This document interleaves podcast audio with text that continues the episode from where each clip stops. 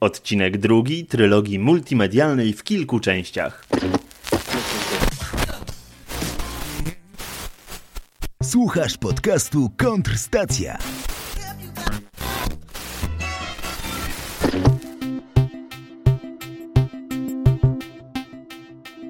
Płyty analogowe zostały wyparte przez płyty kompaktowe. Te natomiast powoli też zaczynają znikać z rynku na rzecz znanych wszystkim MP3. Oczywiście postęp w miniaturyzacji sprzętu elektronicznego odgrywa tutaj największe znaczenie. Trudno przecież sobie wyobrazić spacer z adapterem na plecach. Przenośne odtwarzacze kaset czy płyt kompaktowych może nie były znacznych gabarytów, ale ograniczały się do czasu odtwarzanego nośnika. Płyty do 80 minut, a kasety magnetofonowe maksymalnie trwały do 90 minut. Były też 120-minutowe, ale tak delikatne, że po jednym nagraniu, a kolejnym odtworzeniu zwykle nie nadawały się do użytku. Dziś w urządzeniach wielkości pudełka od zapałek możemy przenosić całe dyskografię naszego ulubionego wykonawcy, czy składanki liczące setki, jak nie tysiące piosenek. Choć popularność przenośnych urządzeń pozwalających odsłuchiwać muzykę zakodowaną w formacie MP3 nadal rośnie, a trzeba wiedzieć, że mała nie jest, to nadal nie ma w naszym kraju konkretnej sprzedaży utworów muzycznych w tej postaci. Są oczywiście sklepy i sklepiki, które mają w swojej ofercie zespoły z kilku wytwórni. To jednak nie jest to cały muzyczny katalog lub jego olbrzymia część. W tej sytuacji, chcąc kupić piosenkę lub płytę, musimy szukać po różnych sklepach. Mało to wygodne rozwiązanie, a poza tym w moim przypadku, a raczej z moim gustem muzycznym, na próżno jest szukać po tych wirtualnych półkach. Mamy też sklepy stacjonarne i internetowe, gdzie możemy zakupić płytę kompaktową, którą e, chcąc odsłuchać w naszym przenośnym odtwarzaczu MP3, musimy wykonać jej kopię, no i spakować do naszego przenośnego centrum muzyki.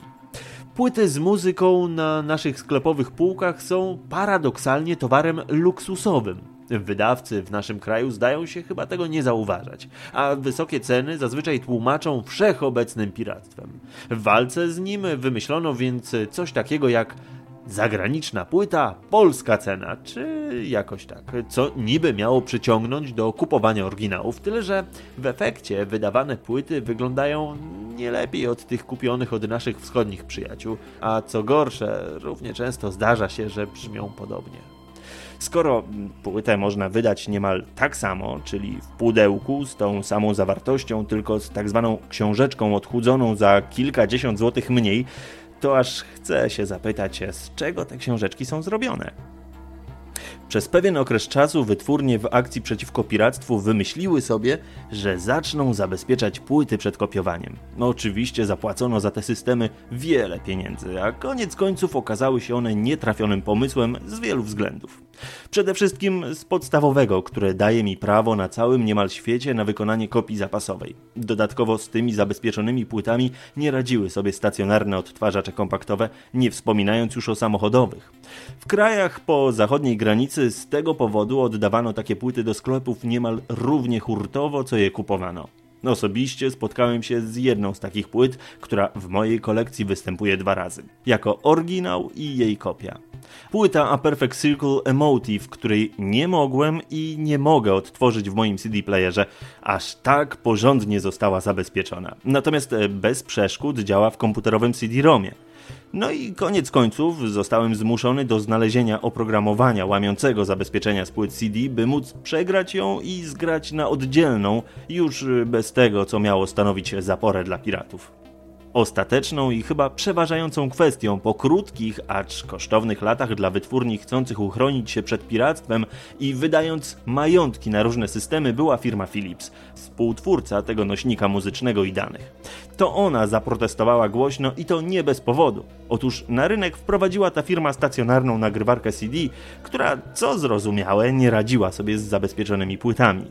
A co do jakości, no właśnie, jakość nagranych płyt też jest różna. Można podzielić ją na trzy kategorie.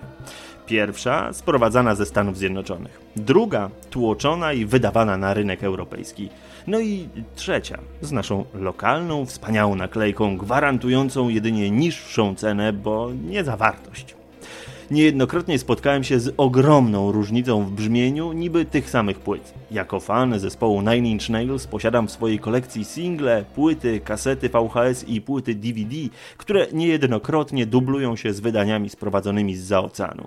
Powodem tego są małe różnice w tych wydawnictwach, a to dłuższą wersję piosenki lub o całą jedną nazywaną bonusową lub e, sposobu jej wydania w postaci dual layera czyli e, po jednej stronie zwykła płyta CD, a po drugiej DVD, na której znajduje się ten sam materiał muzyczny, tyle że przygotowany przez zespół w systemie wielokanałowym 5.1. Różnica w brzmieniu bierze się z. No właśnie, kto wpadł na pomysł, by na nasz rynek europejski remasterować płytę? W programie do edycji dźwięku wyraźnie widać te różnice, gdzie porównujemy sinusoidę z prostokątem, czyli dźwięk został zniekształcony przez wyrównanie go do cyfrowego zera. Widać, e, uznali Europejczyków za głuchych, co w jakimś stopniu musi być prawdą, bo nie słyszałem zbyt wielu głosów sprzeciwiającym się tym metodom. Sytuacja w naszym kraju jest dziwna, bo wielu tytułów z nieznanych powodów nie można kupić, więc dużą część mam zakupioną i otrzymaną w prezencie z amerykańskiego sklepu Amazon, bo w naszych katalogach nie istniała ta czy inna pozycja. Co ciekawe, płyty te były zdecydowanie tańsze niż te kupowane u nas, nawet o połowę ceny, z gwarancją, że nikt przy niej nie majsterkował, by wzbogacić niepotrzebnie jej brzmienie.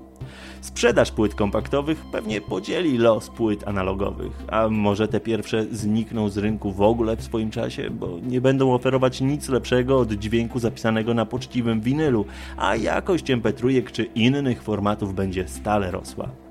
Na zachodzie sprzedaż internetowa w postaci plików muzycznych staje się codziennością, gdzie mamy wybór kupowania nie całej płyty, a pojedynczych piosenek, na co mogą się uskarżać artyści. Ale jeśli kupowane są ich tylko pojedyncze utwory, może nie mają nic więcej do zaoferowania?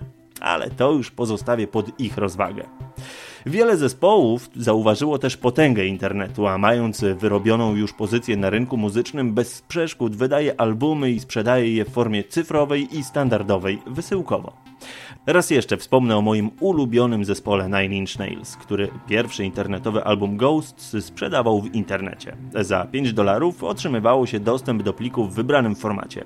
Albo to było MP3, FLAC lub WAVE. Za 10 dolarów, e, to opcja, którą ja wybrałem, można było kupić album dwupłytowy przed sprzedaży, ale w oczekiwaniu na niego dostawało się link do albumu i tu też był wybór ściąganych plików.